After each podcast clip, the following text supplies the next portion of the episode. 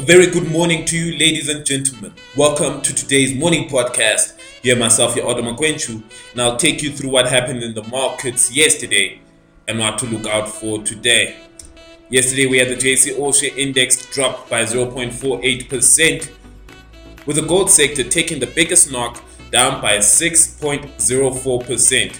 On the opposite end, we had financials go up by 1.06%.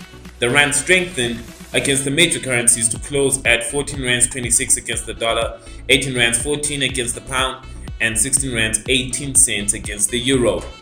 In yesterday's trading session, no company made it to the 12 month high list. However, on the opposite end, we had Goldfields, Impala Platinum, Grindrod, Metair Investments, and MediClinic on the 12 month low list. In terms of economic data today, at 1 o'clock, we have retail sales numbers being released for South Africa.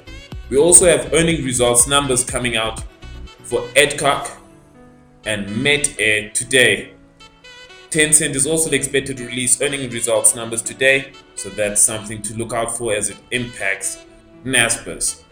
In international economic data at 10:30 a.m., we have CPI numbers being released for the UK along with PPI input numbers and RPI numbers. At 2:30 p.m. for the United States, we have core retail sales monthly numbers being released and manufacturing index numbers being released. At 4:30 p.m., we have crude oil inventory numbers being released. In terms of international markets, the American market was positive throughout yesterday's trading session, with the Nasdaq leading the way up by 0.65%. In Europe, it was a relatively flat day throughout, with the FTSE showing the most difference, which was down by 0.4%. Asian stocks at the time of this recording are currently down, with the Nikkei down by 0.79% and the Hang down by 1.7%.